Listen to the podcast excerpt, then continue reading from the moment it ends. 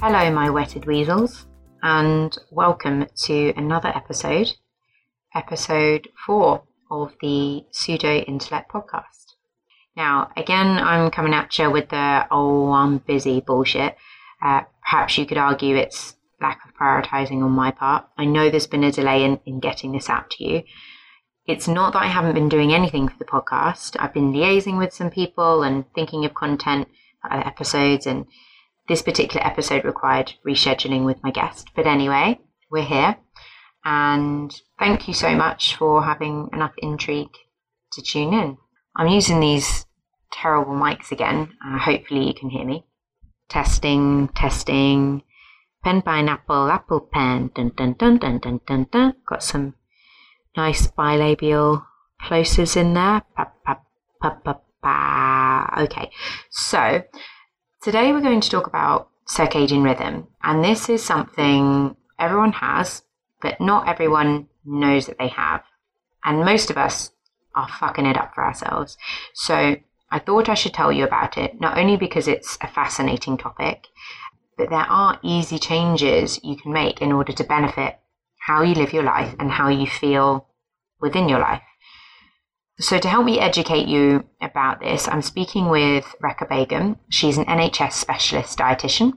I work with her on the ward, and she's a delightful human. She has as much curiosity into random crap as I do, and we always chat about our specialist topic, which is anything at all.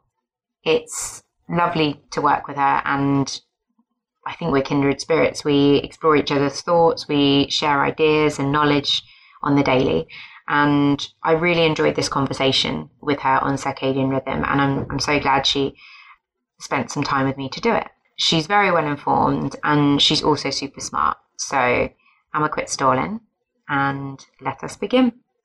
Hi Rekha. Hello Caroline. Thank you so much for spending your valuable time and agreeing to do this podcast with me at 5:20 on a Tuesday evening. That's okay. I wouldn't be doing anything any more interesting. So thank you for having me. Thank you for asking me. I feel honoured. No, of course. You're like one of my cheerleaders. And we always have the DMCs on the ward. So yeah, I rate you. That's why I wanted you on here. So thank you so much. So we're going to talk about circadian rhythm. I found out about this about 18 months ago, 2 years ago. And it's one of the most interesting topics I think I've come across, but also something I think everyone needs to know, and it's so applicable to everyone. Mm-hmm. Like, there's no getting away from it. And I just think it's life-changing if you actually adhere to it, which I really need to do myself. Yeah. I mean, I came across it because you mentioned it to me, actually. I remember we were on the ward, and you said, do you know about circadian rhythm? And I was like, okay, to what? And that was actually the first time really that it sort of come to my knowledge, or conscious knowledge I should say. But yeah, like you said, it's such a massive topic. You could research for your whole life and still be learning and picking new things up, because it is such a varied topic and it affects every aspect of your health, of your life. So yeah, I'm happy to be discussing this with you. I'm not sure how sort of schooled up I am on it, but we can just have a chat about it. You're definitely the right person, because as a dietitian, you have a lot of knowledge that underpins this. So even though it's not like your specialism, you still have a lot of knowledge that links to this and is relevant. So you are, Michelle, the right person. So I've kind of mentioned a little bit in the intro, but if we just start off about what is circadian rhythm, and then we can just flow from there. Okay. So my understanding of what circadian rhythm is, every organ in our body has a clock. Our body is basically one big clock. So we have a master clock, which is influenced by light, and blue light specifically, and that sort of affects our sleep-wake cycle. I'm sure we'll go into a bit more detail about that. Yeah. But it's basically an internal physiological clock, which is sort of encoded into our DNA, and it turns on and off thousands of sort of genes, hormones, when they work, when they turn off, to regulate our body. So in terms of our gut function, our liver function, our waking, sleeping, when we're eating, when we're doing exercise, or when it's optimal to do those things, that's what it determines. Mm. So these all work together to maintain a healthy person, a healthy body, healthy mind. Mm. And that's essentially what this is. So it just keeps you functioning, keeps you alive, or tries to keep you healthy. And yes, the research into this is to sort of determine how we can optimize these clocks to give us the best health possible for us in relation to who we are and our genetic makeup. Yeah, I suppose as well, it didn't previously, let's say 10,000 years ago or whatever, it didn't need to be a conscious thing. Like, we didn't have to make the choices about it, because the reason it developed was because evolutionary wise, we used to go to bed when the sun set. I think everyone can relate to the fact that it's so much harder to get up in the morning now because it's dark, and it's not your imagination. It's a physiological response by your body that your melatonin decreases as the sun hits your eyes, which goes down your optic nerve to your SCN. So that's in the hypothalamus, and it's called, it's a long ass word, your suprachiasmatic nucleus. There you go, everyone. Now say it again. Suprachiasmatic nucleus. Because the thing is, if one thing's for sure, the sun will rise every day and it will set every day. It doesn't need to be sunny outside. That's not what we're talking about. If it's daylight, then the sun is there and our melatonin will decrease in the morning. And then there are other changes. So I know that our heart rate and body temperature rise. Like, there's a drop in, actually, I think there's a rise in cortisol, isn't there? Yes, you get a rise in cortisol, drop in melatonin. Drop in melatonin. Cortisol is one of the sort of fight or flight hormones. Yeah. Gets you up, gets you going for the day. And so that's essentially what sort of gets you ready, alive, to go on a hunt, yes, exactly, to gather some berries. So back in the day when we were cavemen, yes, like you said, we worked around day and night. So in terms of our lifestyle, it was very, very different. You had to hunt for your food. So you had to get out there. Food wasn't so readily available. You had to work for your food. Whereas right now, we can go to the supermarket and we have access to food literally 24/7. And that, again, will affect our circadian clock. And it seems like a great thing, but it's actually to our detriment, really, because we're greedy. And 10,000 years ago, if you came across something that was sweet, like berries, you would gorge on it because you don't know when you're going to come across that again. But you were always on the move. And then you may not come across those berries for another couple of weeks or a week or so. So the abundance of food wasn't there. So your body adapts. So like you said, if you're gorging on that food, your body will utilize that readily available glucose and store some as fat. And then when you are in a phase where you're not getting that food, you don't have access to that food, then your body uses that fat to keep you going. Whereas now, it's all there. We don't have that. That function is sort of null and void in modern day life, and that can lead to sort of a lot of diseases that we're seeing. Yeah, that's very prevalent in this day and age. Things like type 2 diabetes, obesity, cardiovascular diseases, and the other thing is also our interaction to light. Back then was natural because the only source of light was the sun, and sun is the biggest source of blue light. Natural light is the biggest source of blue light, and we know that blue light is what regulates our master clock, the master circadian clock that regulates all the other little clocks that help to make your other organs function. Yeah. So you'd get that stimulation as the sun came up, and you'd be out in the day, you'd get access to that sunlight, and then as the sun goes down, then your melatonin levels rise naturally, and then that would sort of initiate that process of you going to sleep and having that rest and repair period. In this modern day and age, most people work, they're in an office, they're not exposed to natural light, so we don't get that regulation of our master clock anymore. A lot of people don't. So even though we're in a light, in a lit room right now, this light isn't what provides us with that blue light to help regulate master clock. I'm sure you've heard of SAD, seasonal affective disorder, and people, that's a real thing. People used to sort of dismiss it and think, well, that's whatever, you just want to be on a beach in the sun somewhere. But actually, it's been proven that people do suffer from this, especially in the winter months where our daylight hours are very restricted. we go to work, it's dark. When we leave work, it's dark. We are not exposed to natural light in the winter months. So that can really impact our moods. It can increase our levels of low mood, depression, make us more susceptible to those things. And then that, coupled with a sedentary lifestyle, if you're in an office, you're at the desk, you're on the computer, you're not moving out or moving around a lot, maybe making poor food choices, all of those things are going to sort of cascade and have this negative impact on your health. And if that keeps going on for a longer period of time, then you're going to see those diseases pop up in your physical health. The evidence for that as well is that the diseases that are so chronic now and prevalent, like type 2 diabetes, cardiovascular disease, fatty liver disease, etc., they just weren't as prevalent as they used to be. And most, they're pretty much all preventable.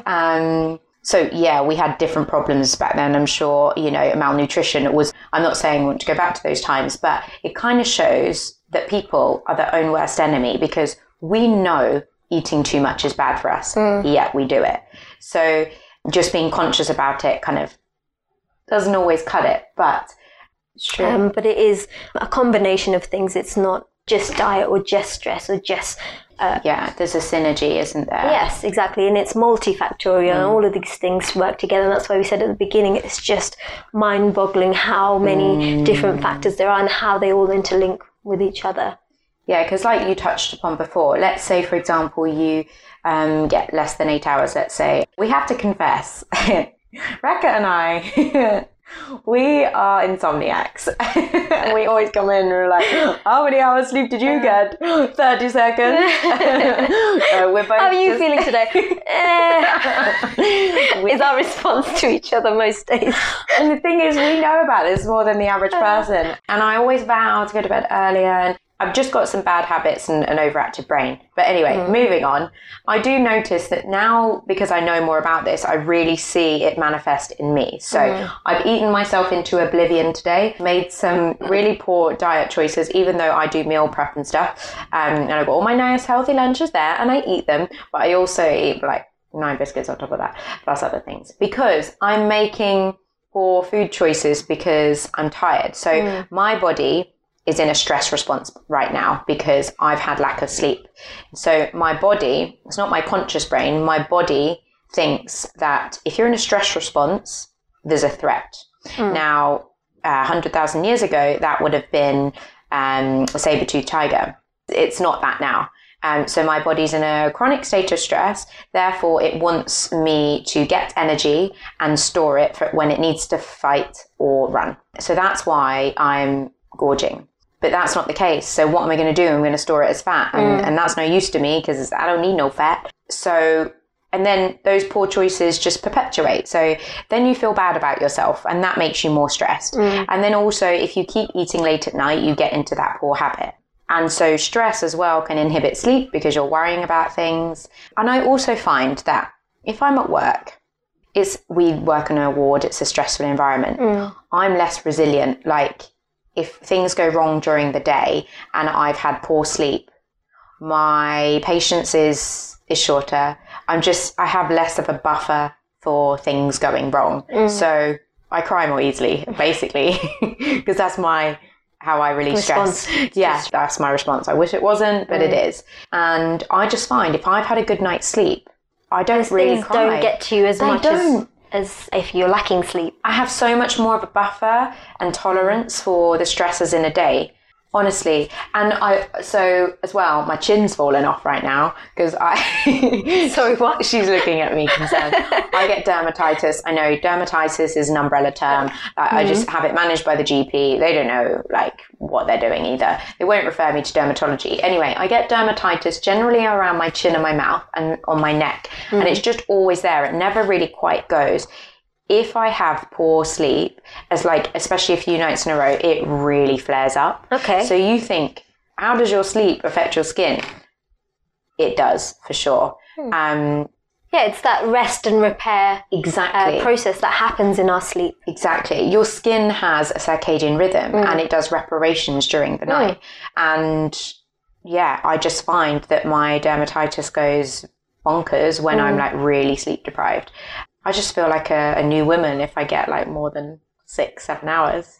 Oh yeah, they say recommended is 8. Is 8, I know. But again, is that the case for everyone? Exactly. It's everyone. These things are so tailored to every individual. So the kind of nutrition that you need can be tailored to you as a person, or how you're made up genetically. Mm-hmm. The amount of sleep that you need, again, the same. Mm-hmm. The amount of exercise, or how your body metabolizes certain nutrients that you put into your body. You know, one person might eat one diet and another person might eat completely the same diet, but have different body composition to it. Mm. Again, what factor is that? Is it genetics? Exactly. Is your genetics affecting your diet? Is your diet affecting your genetics? And we learned this, it was only like 1 or 2 lectures at university, but it was the study of nutrigenomics, nutrigenetics.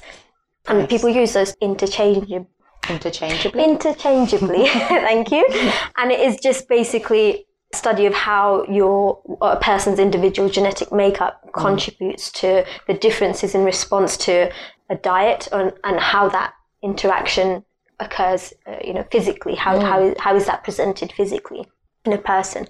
So again, this is a whole sort of new, yes, exactly, and it's very new. I don't think you say nutrigenomics to people, and they're like, "What?" I've never heard of it. It's very new, but it's new, but it's not new. I came across it when I was at university, and that was 10 years ago. It's not new anymore. I'm sure my knowledge is very outdated on it, but it's an up and coming field where they're looking at tailor-made nutrition, personalized nutrition, and so it's a study of someone's genetics. Mm-hmm. And looking at the genetics and saying, okay, you respond better with a low-fat diet, or a low-carb diet, or a high-fat diet, or a high-protein diet, and tailoring someone's diet very specifically on that level to give them that optimal diet to achieve their goals, whether that's fat loss or muscle maintenance or growth, or whatever it is that they want to achieve. Do they decode someone's gene? Because I know they achieved that like decades ago. I think. So, and they didn't really know how to use that at first, but I know that they're even thinking about using like the decoding of people's genes in how to treat them medically and stuff. I know that it's not something that currently happens now, but may well happen in the future.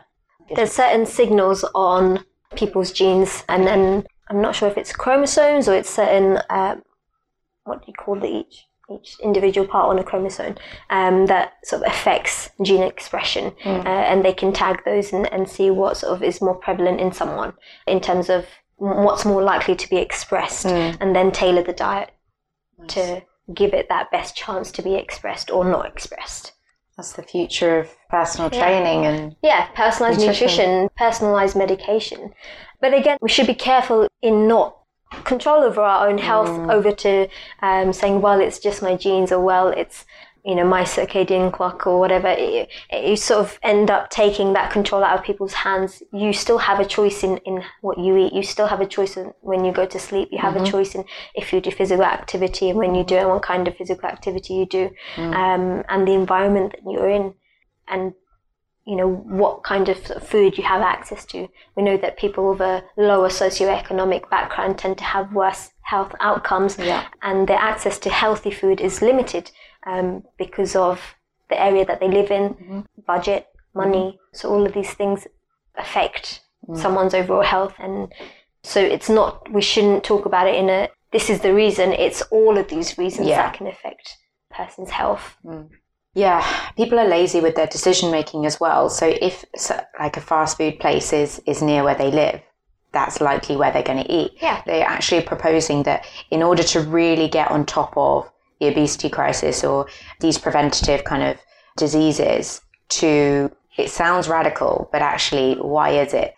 If you're going to be able to manage such diseases which are crippling our health service, is essentially redesigning towns and cities so that these fast food places are not available. I mean, they make money. It's never going to happen. I mean, if you really wanted to achieve it, like if the government wanted to make a concerted effort, like you go with what's available, you go with the easy choice, particularly because when you're tired, your decision making is poor, and you make quick decisions. So I referred to this in another episode, like system 1 and system 2. So your system 1 is your automatic. It's very useful, allows you to make quick decisions, but it's kind of more automatic and less deliberate and less logical. Whereas if you were making a logical choice about food, you would go with the healthy choice, not based on your instinct and how you feel. But yeah, it's never going to happen. Yeah. But if powers that be really wanted it to. I mean, that's another rabbit hole we could go down. But I know, fast food joints, you know, I'm not sure if we're allowed to mention any specifically. Yeah, no, we can. Okay.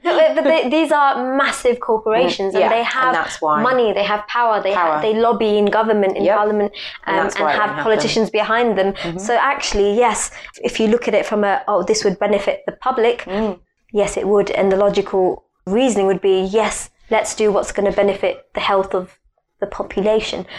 But that's not the motivating factor for a lot of the decisions that are made in government. You know, it is money. Money is power, unfortunately. And it is going to be a constant battle of what are we doing to our public health and our, the population. You know, we are the little people. We're not a massive corporation. You know, even the NHS runs with debt. It's constantly in debt. So how much power we have in terms of implementing those rules, I guess, or those policies, and sort of encouraging positive changes out in the community. It's difficult, and there are little initiatives out in the community that do those things, but not on a mass scale. I don't think there is anything that's on such a massive scale that has tackled the issue of obesity or tackled things like type 2 diabetes. These things are on the rise, they're so prevalent and they're rising constantly, and it is a massive problem. And like you said, we do need to look at on a massive scale in terms of, we need something radical to actually address it, because people know that lots of sugar is bad, and yet they still make those choices. It's not always a conscious thing. I remember reading something years ago, and you'll probably know more about what is optimal every day, but the GDAs that are on food packets, the guided daily allowances for, let's say, salt, sugar, fat, etc. I was reading something and it was about sugar. And so let's say, the recommended amount of fruit and veg in the UK is 5, yet in France it's 8, and yet in another country it's 10. Now, which one is right? They chose 5 because they thought that was attainable for people here, not based on actual what people need, which is more than 5. Yeah.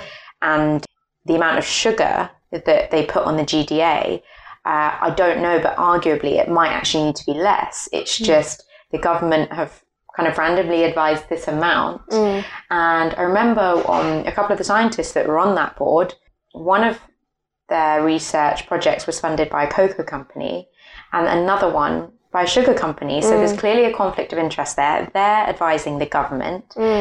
So again, it goes back to who has the money has the power, isn't it? And unfortunately, there are sort of other vested interests when they fund these research projects. I mean, like you said, it could be that it's a way to, they've put it as 5 because actually people struggle to get even that into their daily. I know I do as a dietitian. I probably shouldn't be admitting that, but I do. And when I consciously think about it, I can do it, and it is actually easy. When you're going about your daily life and just sort of running around and doing things, and you come to the end of the day and think, oh crap, I've had an apple for the whole day, and that's literally it.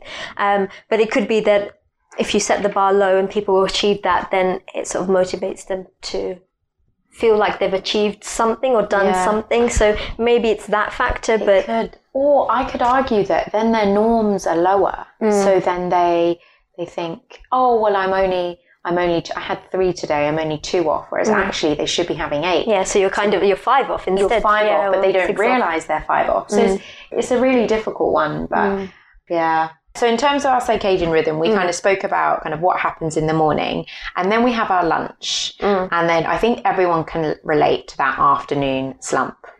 When you're about 8 years old, in your last lesson at school, you're really giddy because you're super tired. Or when you're at work, you're finding it really hard to focus. Yeah. I'd mentioned Blue Zones in one of my... I haven't listened to that episode yet. Haven't you? No. I don't hate me. My number one cheerleader. I listened to your first one and I listened to most of your third one. I just haven't... Do you know what it is though? I need... If I'm going to listen to your podcast, I want to give you 100% of my attention. But on the bus home. And it's... I can't focus on the bus. There's people sat next to me. Somebody smells. I'm probably hating on someone. I can't focus on the bus. So it's usually when I'm, I listen to it when I know that I haven't got any other distractions or anything like that. So I've heard snippets of it with your brother. Yeah.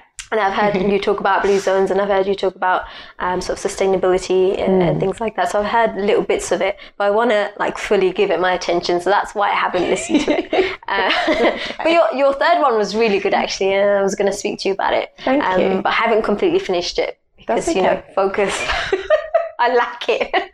Because you lack sleep. Yes, exactly why. We're both giddy as fuck here because we've had less than 6 hours each.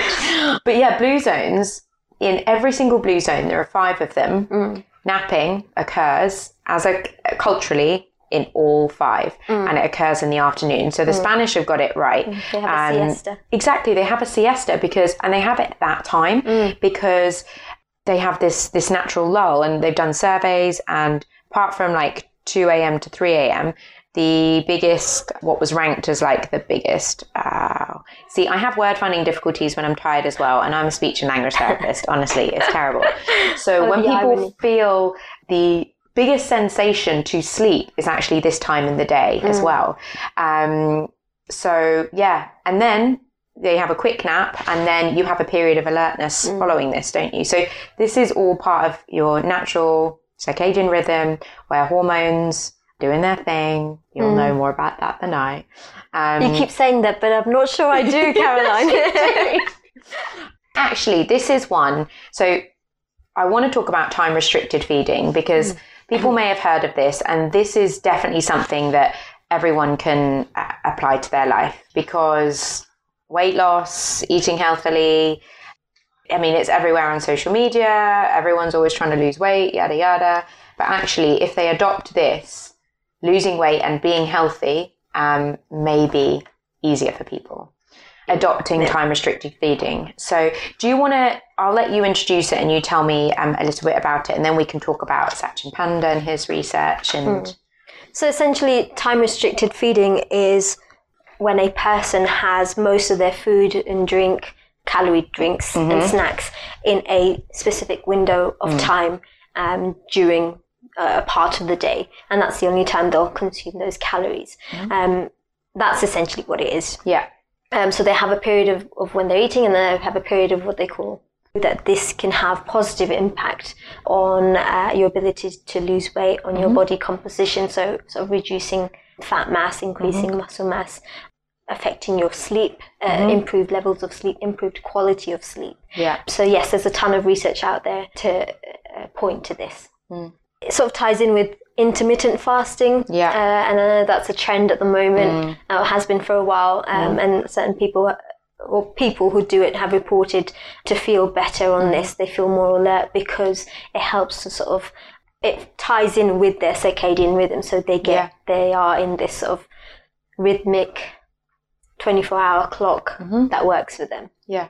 So that's essentially what it is. Yeah, because I know that, so Sachin Panda, he's a professor, and his area of specialism is circadian rhythm. And he works at the Salk Institute in California. He's done a few TED Talks, worth looking them up if you want a bit more of a concise, informed amount of information regarding circadian rhythm. But honestly, this topic is so complex. But he did some research and experiments on mice. Do you want to talk about that? We can both talk about that. So I know, so you can kind of chime in. So he fed a group of mice the same amount of calories and exactly the same diet within 8 hours. He also then fed another group of mice, same amount of calories, same diet composition across 16 hours. Just that they had access to the food all the time, whereas the ones on the restricted feeding group were just restricted to those 8 hours. Yeah. the group of mice that had unrestricted access, after approximately 8 to 10 weeks, they all developed obesity, cardiovascular disease, fatty liver disease. Yet the mice who ate within 8 hours, now bear in mind, same amount of calories and same diet composition, didn't. Now that's not to say, like Rekha was saying earlier, that your diet composition isn't important, because it is. You can't just go and eat like loads of crap in the day within 8 hours. That's not going to benefit you.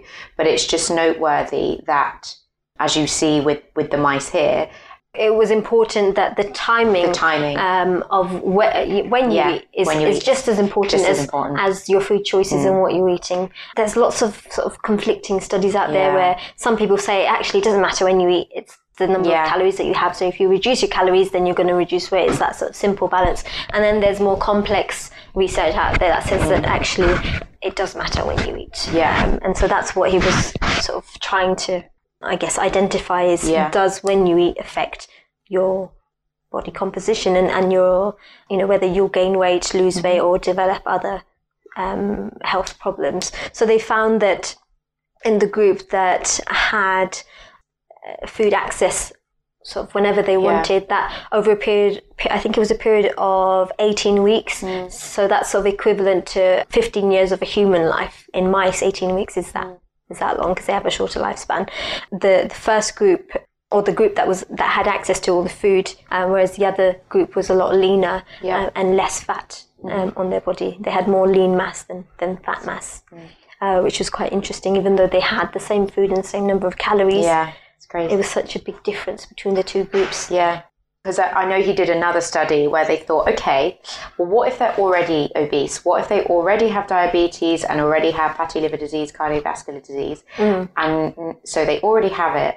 What if we now restrict them to eating same diet composition, but within 8 hours? And within a few weeks, they lost, I can't tell you the exact number of weeks, sorry, I didn't write that down. They lost 20% of their weight, and they were able to reverse the disease. Now, again, we're not proposing that you can just eat whatever you want. Like, you should still eat your fruits and veggies. Still make good food choices. Good food choices. A healthy, balanced diet, really. Exactly. It's just noteworthy. It's just noteworthy to say that when you eat, apparently really, really does matter. And also, these chronic diseases are kind of self-inflicted. And actually, we then medicate with tablets. And should we really be doing that? I'm not saying, again, we're not proposing to stop taking your insulin, etc. What we're saying is there are GPs and dietitians out there who actually help people manage their disease with diet and exercise, and actually manage to get people off their medication eventually. But that is done by health professionals. Yes. But we're just saying that your body can sort itself out if you make the right choices. It's us that's wrecking ourselves. We're doing it to ourselves. There are certain things that obviously need medical intervention no matter what, but a lot of these chronic diseases that lead on to other ones. So it'll lead on to high cholesterol, which increases blood pressure, which leads to stroke. Another risk factor for stroke is type 2 diabetes. So it doesn't just end with these chronic issues. They just lead on to others. And that's what they found, was that in the study with the mice, they found that the ones that were in a time-restricted feeding group had lower cholesterol, they had better motor control, like I said, reduced body fat, more endurance in terms of their physical activity. I think they put them on a sort of like a mice treadmill. And better endurance. And they could run for longer than the ones that weren't in the time-restricted group. Yeah, so there are health benefits to that. As a practicing dietitian, how often we recommend sort of time-restricted feeding or intermittent fasting, in all honesty, I don't think we do. I don't think in sort of clinics and consultations that it's regularly advised or prescribed. Is it? But I've heard a few interviews where there are some specialist dietitians kind of weaving it into their practice more and more now, just because there's a growing evidence base. But I suppose what you learnt at uni, it hadn't filtered down yet, and it wasn't, probably the research wasn't there. And I think it's also confidence in delivering that intervention, because we're taught calories in and calories out. If it's more than what's burning out, then you're going to gain weight, and if it's less than what you're burning, then you're going to lose weight. And I think that sort of traditional notion of very simplistic idea of calorie balance is still prevalent in a lot of practice. There are people who are sort of very sort of innovative and forward thinking, and there are companies, biotech companies, who hire dietitians. And when we talked about earlier about sort of genetic profiling and finding the best diet for your genetics, there are companies that do that. They will genetically profile you and have dietitians look at that information to give you a tailor-made diet. But I don't think it's very prevalent in the NHS. Not that I've seen, and not that even I practice. I don't do clinics anymore. I used to, but I'm just based on the stroke ward now. But I don't think that I've really come across working in the NHS anyone who is doing that on a regular basis. The NHS is, I heard this before and I agree with it. It is healthcare, but it's disease care. There's not a lot of prophylactic stuff going on. They are moving towards that, but actually it might sound contentious, but we are disease care, and it benefits people with chronic conditions and older people. Our healthcare system actually takes care more of older people than it does of younger people, and preventing health issues, if you think about it. That's where the money is invested. We're firefighting, we're not preventing. And the thing is, they're too scared to channel money away from that because there's such an acute need. But if we were brave, and we did, we would certainly see benefits to health, and then we wouldn't need so much money at that other end. It's a contentious topic. Everybody, there's a need everywhere. There's a need everywhere. And it's about where do you direct that money? But The need would likely not be as great if we were brave and invested it elsewhere. Yeah. But no one wants to make that decision because that's how it is. Yeah. And also you would see a dying off of the older population if they're not getting that care in terms of just managing what they have now, rather than doing that work in the younger generation to have that preventative care instead. So to have that shift is quite a drastic and radical one, actually. And then, but then what I would argue, and I agree with you, and I'm not saying, because I'm glad I'm not the person making this decision, but what I would argue is it's at the expense of younger people and their health that we do invest the money in the later years, but we're more accepting of it because that's kind of how it's always been. Yeah. Do you see what I mean? Yeah, so I never had really thought about that until I had a discussion with someone recently about it, and it made me think. Most of the money is spent in the last year of someone's life as well, and proportionately, it doesn't add very much onto the length of someone's life, and that's because it is such acute care, and that's when it manifests in someone. Yeah, you can have bad habits when you're younger and not have. Feel that impact when you're younger because you're more resilient. Your body's able to adapt and carry on and keep you moving until you get to a certain point where everything sort of breaks down and you're like, oh shit, I've got dementia. Oh shit, I've broken my hip again. You know, and then you're pouring that money into fixing that problem, but it could have been preventative previously. And that's why is that motivation isn't there, because you don't feel the pain. You don't feel the consequences of those bad decisions when you're young, and you feel it later on. And then you're like, oh, I need help. I need help from the NHS. I need help when I'm in hospital or out in the community, social care. And that's a lot of money. And also, I think this is the way I think about it too, is there are factors that we know can affect, but you can't categorically say, yes, that caused it. So, for example, my lack of sleep and my veganism, therefore lacking in B12, although I do supplement, so I'm trying to prevent this, could lead to dementia. Now, you can be genetically predisposed to dementia, but it could be either causing it to onset earlier or maybe causative. Lack of sleep is certainly linked to dementia now. They're just finding out if it's like over a long period, not if you're getting the occasional like sleepless night. And I am a chronic substandard sleeper. So it's just I don't get enough hours. It doesn't tend to be interrupted because there's an argument that actually if you get a solid period as opposed to, 8 hours, but it's interrupted. But I do feel it because I just feel it in myself. When I actually get some decent sleep, I feel so much better. But the thing is, say I get dementia in the future, I can't categorically say what it is. Mm. So then when people can't like directly attribute it, they're not as in a panic about it. So they're like, mañana. It just like, happened. Tomorrow. Yeah. Like, we'll sort it out tomorrow. Because my B12 deficiency, okay, maybe it made me feel a bit tired, but people... It could be other things also. It could be other things also. And it's not like something really visible and physical. And detrimental to you right now. Exactly. Mm. So then people are just, they're not really proactive. You just suck it up and pick up your bag and carry on. Exactly. Yeah. So, but I think if actually we could make these really strong links, people would be more gusto behind, I don't know, funding this preventative medicine. But also, that information doesn't get relayed to laymen. No, you know, the everyday person. You can go out on the street and say, hey, do you know about circadian rhythm? Do you know about how your genetic affects your diet or your diet affects your genetics? Mm. And like, what the hell are you talking about? Exactly. And that information, unless you're actively seeking it, you're not going to get it. It's not something that's fed to the public. No. No, exactly. And you have to, like you say, you have to seek it. And people tend to only care about their health when it fails. Mm. They don't really care too much about maintaining it because our lives are busy. And we would rather get that work done or go out or make sure this or that is done rather than prioritizing our sleep because that's the acute problem. Yeah. Like it's the saying that health is the crown that only the sick can see. Mm. Once you do fall sick, then you're like, oh, you're looking at someone who is well or making bad decisions, like, oh, you shouldn't be doing that, you know.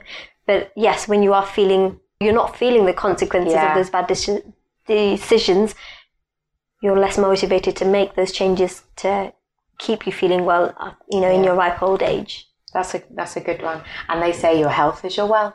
Yes, they do. My health is my crown. I lost it somewhere. But it's true. And it underpins everything because when you're sick, all the other stuff doesn't really seem to matter that much, does it? Mm. Especially when you're really sick. Yeah. But it's a shame that that's when we only value it. Mm. Kind of moving back to sleep as well. It's argued. So I really like this GP.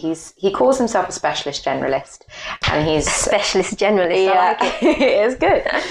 He really integrates like not necessarily. Yeah, I suppose more homeopathic stuff. Obviously, he's a GP. He was a reg in nephrology, and then decided to. He just felt like he could make more of a difference as a GP because he's all about the preventative medicine. He did a show called Doctor in the House. He managed to get people on who had chronic conditions off medication, yada yada. Mm. He's saying that sleep actually kind of underpins all the other pillars of health, and kind of we made those links earlier. So sleep's important. Yeah, I think sleep, nutrition, physical activity, and those are sort of.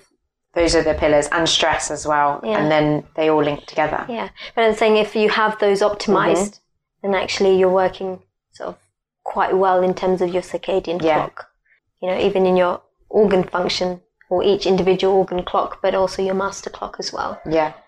And that can prevent so many diseases in terms of, long-term diseases, things like depression, things like heart disease, cardiovascular disease, fatty liver, type 2 diabetes we mentioned, and obesity. Saying depression, you just mentioned depression. Not that I know much about this. I'm just aware that there's a gut-brain axis. Not access.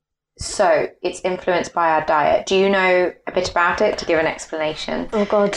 This is another gargantuan topic in itself. We're not, like, super, super specialists. We're just shooting the shit here. It's just to bring it to the fore in your minds because we're kind of giving you enough knowledge that can help you adopt some habits, mindsets, and attitude in order to, I want to say adopt, but I've already said the word adopt, so it doesn't sound good. You can use the word adopt again. I'm going to say the word adopt again. So that you can... Implement. There you go. Thank you. See, this is what lack of sleep does to me. I'm really articulate if I'm not sleep deprived. Implement into your life. So... So we were talking about the gut-brain axis and what it is. It's basically the relationship or the communication between your gut and your brain, or your brain and your gut. Signaling can happen through some hormones, through your diet, through your autoimmune response. And they call the gut the second brain. So actually, you know, there's evidence to say that your gut health can affect your brain or your mood or your mental health, and not just the other way around. Which is, I mean, my understanding up until a few years ago was it was always brain can affect gut, but I didn't know that gut can affect brain. And that's kind of a new thing that's come out, isn't it? Which is fascinating, because saying that your microbiome, which is like the flora in your gut, which is super complex apparently, that can impact how your brain functions. And people with depression, is it that people with depression have a different microbiome, or is it that certain microbiomes can exacerbate depression? Or I think trigger it. Or... If I'm correct, serotonin is produced in the gut. So, and that is your happy hormone. So if your gut is off and your microbiota is off, you know, is off balance, that can affect how happy you feel. It can affect your mood. You can be low in mood. You can be, if you're lacking that, or if your gut health isn't optimal. And then looking at, okay, what can I do from a diet point of view to optimize my gut health, thus optimize my mental health. So, you know, it's sort of looking at it in reverse. You know, the traditional sort of way of looking at mental health is to just treat the brain. But we're not always looking at what's affecting the brain. Yes, I mean, they do look at things like dopamine and sort of transmitters in the brain, but actually this is a whole new area to look at. I think traditional medicine or traditional sort of therapies in terms of managing depression is, counselling or being on antidepressants. I think nutrition is getting the awareness it deserves. I think it's still... growing. I think people like to be just given something to say, here, take this and you'll feel better. Whereas diet is something you have to do, and you have to do every day. It's like brushing your teeth. You know, you have to upkeep that, and you have to maintain it to reap the benefits of it throughout your life. That's the thing. People need a little bit of belief in it in order to comply, because it's not a quick fix, exactly. Is it? And so people give up before they give it a chance to work, and then they claim it didn't work, but actually you didn't give it the due diligence. And actually people go in to see a doctor and they get given a pill, and whether that pill is even working or whether it's just placebo. And hey, if you can solve it through diet, then why would you want to be on medication that have side effects when your body is essentially a pharmacy, your brain is a pharmacy and can release so many different chemicals to help you heal if you let it, if you feed it the right stuff, if you exercise. It can just make a massive difference. Like our body was designed to do this. But I think some people just rely on that being given a pill and saying, oh, the pill will fix me. It's sort of taking things out of their hands. So if something goes wrong, then you can blame the pill, you can blame the doctor. And some people just like that. They like being a patient. They like being a victim to that. There is a poor me attitude. I'm not saying that everyone with chronic conditions has a poor me attitude, but there are those people out there. Like, we see patients that are what we call functional, and they will come in with symptoms, stroke symptoms, so facial weakness, etc., or sometimes non-specific stuff, so like tingling, and they'll be admitted to the stroke ward. Now, some people really initially do present like a stroke, but then once you start assessing them, you see the inconsistencies in their symptoms. I will see it in their talking, their speech, and the physios will see it in their walking. Now, when we say functional, we mean that there's no organic cause for those symptoms. There is no stroke on the scan. There is no other reason. They've differentially diagnosed and there's no organic cause, and particularly when you put it in conjunction with the inconsistencies of their symptoms, it's psychological. And you tend to find that these people that come in with these types of symptoms, not the first time they've been a patient, they often have chronic issues, notably fibromyalgia, ME, among other things. Now, what's interesting is that some of these people may actually have had a previous stroke before, or they do have other real diagnoses. Like, essentially, it's a mood thing, a psychological thing that manifests physically. And that's not the only thing. So I can get patients who come in with like a dysphonia, so their voice might sound like this. There's nothing wrong with their vocal cords. It's psychological. Now, it's not as simple as that, but there's no organic cause. So these chronic conditions can have much wider impact than you think. Real chronic conditions can lead to psychological ones. So it's just notable to say. I know that there's neurogenesis when we sleep. I don't know enough to go into it. Yeah, I also don't know much about this, but again, it's just one of the nuggets that I pick up from my trawling of the internet at like 3 a.m. when I should be sleeping. And I read about the importance of sleep at 3 a.m. and I have to be up at 6. But neurogenesis occurs when we sleep. Now, they didn't think that this occurred at all. They thought that the amount of brain cells we had was finite and that they just depleted throughout our life. And they've now come to realize that during sleep, we have neurogenesis occurring. Now, that essentially is the formation of new brain cells. It's only about 700, 800 a night. And if you compare it to the billions that we have in the brain, but apparently, and they're not quite sure of the function yet, but apparently that neurogenesis supports other parts of the brain. So I'm probably not getting any, I'm just losing them. So slippery slope to dementia, Caroline. Exactly. They and also just that neurogenesis gives you more brain cells, which essentially gives you a bit more of a buffer, so you have more brain to burn throughout your life. So sleep is all good, and I for one need to get on top of it. It's like a bit of a goal of mine. We spoke about actually kind of the cycle that goes throughout a day. So we spoke about the morning, what happens.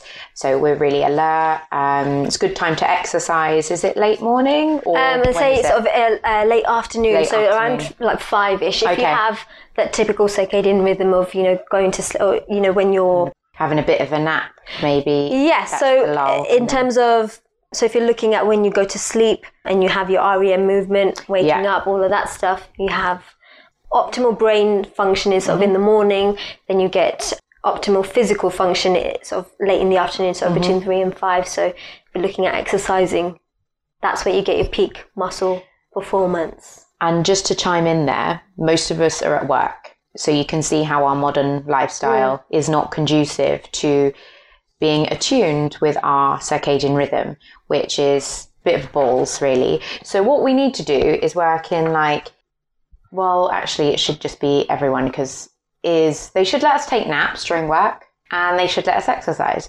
And I know that sounds really silly and radical, but I bet you we'd all be more efficient. Like they did studies in like Sweden where the 4-day work week and people were much more efficient. Do you ever find that, you know, an hour can go by at work when you're like super tired and not concentrating and you've done nothing? Every day. And you, if you feel valued. I shouldn't admit that. Oops. I work very hard at work. She is efficient. She does love talking. Like, honestly, me and Rekha, oh my God. Put a sign on my back. Do not talk to me. I will talk to you about everything. Oh my God. For 3 hours. That is our specialist topic. Mine and Rekha's specialist topic with each other is anything. So yeah, we're fuckers for that on the ward, but we have a good time. But then when it's like a really busy day, I'm like, I can't talk today. I've got. Okay, I get it. It gives you a black hole, girl. But I think the best way to round things off would be what things can be done in order to aid adherence to our circadian rhythm. So, or try and sort of develop and maintain an optimal clock. 24-hour clock. So one of the major things, because as I mentioned earlier, beginning of our conversation, is our master clock is regulated by light, blue light. So the most obvious thing would be to get out into daylight, to go for a walk, get yourself exposed to natural blue light. That will help your body to know, okay, it's daytime now. And then when you come indoors, your body starts to produce the melatonin to signal, okay, it's time to or get ready for sleep, for bed. So doing what we would have done, you know, back in the day, hunter-gatherers, trying to sort of mimic that daylight, you know, daytime exposure, nighttime sleeping, is going to be positive and beneficial for us to maintain a regular rhythm. Yeah, and in terms of that, I think most people know this now. Smartphones emit blue light. And there's a filter on pretty much all of them now. I think it was actually off the back of Sachin Panda's research that they discovered this, and then they implemented it. Yeah, I didn't know that. So he's a big spud. So yeah, put your blue light filters on your phone, or you can get really jazzy glasses. Yes, I've seen them. Or just don't expose yourself to your phones or your TVs or your laptops. I know, I'm addicted. It's like sugar. Yeah, I say this, I fell asleep hugging my laptop yesterday, so who am I to talk? At least it's getting some use now. It gets some love. I was meant to start my writing on it, but instead... no. Thanks. Although I did do research on this topic on it, so it did get some use, not for what it was intended for, but Thank you. I know we're summarising, but just to sort of quickly step back a little bit, is how day differs on the weekend to the weekday. And it said that actually that can cause something called social jet lag, because in a weekday you're getting up, say you have work, you're getting up at a certain time, you're eating at a certain time, because you know you're working around your work schedule. You go home and you might eat at a certain time and then go back to sleep, for most people at a certain time. On a weekend, when you don't have that social obligation or that work obligation, we tend to, that pattern tends to sort of go off. So we might eat a little bit later, or we might have our lunch a couple hours later than we normally do, or have our breakfast a couple hours later. And that can actually disrupt your circadian rhythm also. So one of the recommendations would be try and maintain that. So the same that routine. Regularity, yeah. I know it's difficult when you want to, when you've been working so hard during the week and you want to have a line, but actually that line could be more detrimental than positive, actually. So it's it's up to every individual, you know, whether that extra couple of hours is worth you sort of being off whack for the rest of the day and the weekend, and trying to get yourself back to a normal routine when you come back to Monday. Is it worth it? It's up to each individual person. Yeah. It's difficult as well because obviously, especially if people are going out late and drinking alcohol, because alcohol in itself, even if you do sleep, actually don't get the quality of sleep, doesn't it? So it kind of knocks out your cortex, but you don't get that deep sleep that actually is beneficial to, that's when all your reparations happen. And when you store memories and process the events of the day, which is why when you drink, you wake up the next day, things are a bit sort of foggy and hazy. You don't really remember any dreams that you had. You were just like zonked, and you may have slept a long time, but you still feel absolutely knackered. Yeah, it's not good quality sleep. No, you feel rubbish.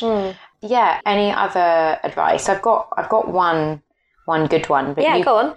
So Sachin Panda said that, because actually we didn't speak about this so much. Not only is time restricted feeding, you know, it's good for your gut, apparently, too, because now it depends when you're doing your time-restricted feeding, because let's say you your 8 hours is from like 2 p.m. to 10 p.m. That's kind of still out of whack with your circadian rhythm, because if you're eating at 10 p.m. at night and then going straight to sleep, that's not optimal. So you have to think about, yes, it may be within 8 hours, but kind of roughly within the right 8 hours as well. It's noteworthy to say. So as we wind down for bed, you know, our body starts prepping for sleep. So our melatonin will rise. Even your salivary glands will produce less saliva, because it's thinking, well, we shouldn't be eating now. Because your gut apparently repairs about 10% of itself at night, and sleep aids that. And if you think evolutionary wise, we wouldn't have eaten when it was dark because it was dangerous. There was no light in order to prepare food or do anything like that.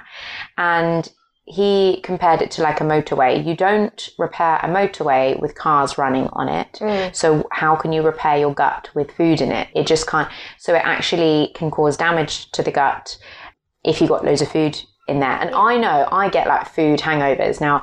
It's because I would eat a lot and like really late, and I do just feel so much better if I haven't, but I'm like the worst for eating late at night, and I know it's bad for me, but I really feel the difference if I don't.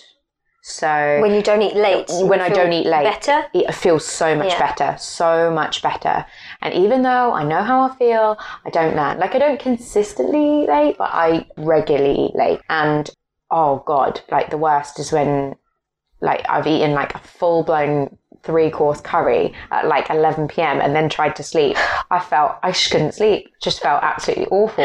You got the curry sweat, and just like you've got a bowling ball in your belly, and you're trying. You just, and it's not sexy, ma'am. It's not sexy. So.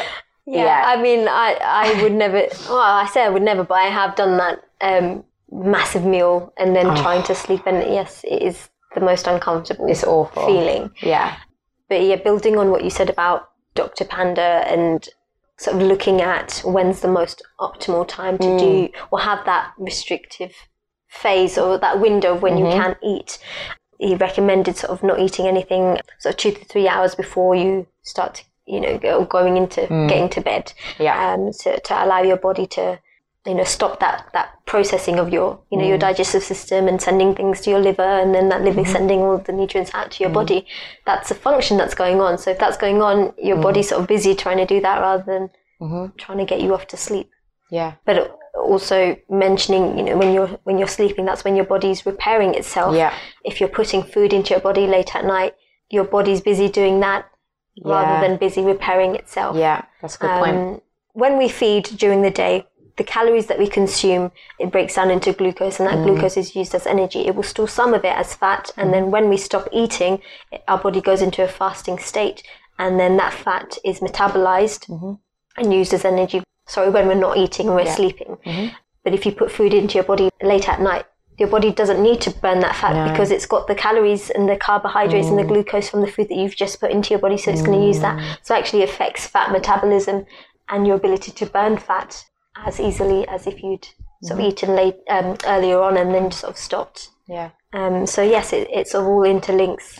Yeah, it makes sense. It makes sense logically, and there's something that they extrapolate, and they can't kind of prove this, but they think like the reason that we evolved this way as well is that everything is like to do with light, and obviously they think that if you've eaten late at night, because our bodies haven't evolved in line with our lifestyle, they think that it's likely something that shouldn't have gone into your body. Like your body is almost treating that piece of food, even though it's food, as something that shouldn't be there. As a foreign body, because it's out of character for our body. Like let's say 10,000 years ago and it was pitch black, we wouldn't have usually eaten that. So it would have been like something crawled into our mouth, let's say an animal or an insect or something. So your body's going to try and it's going to treat it like a foreign body. It's not going to have a good response.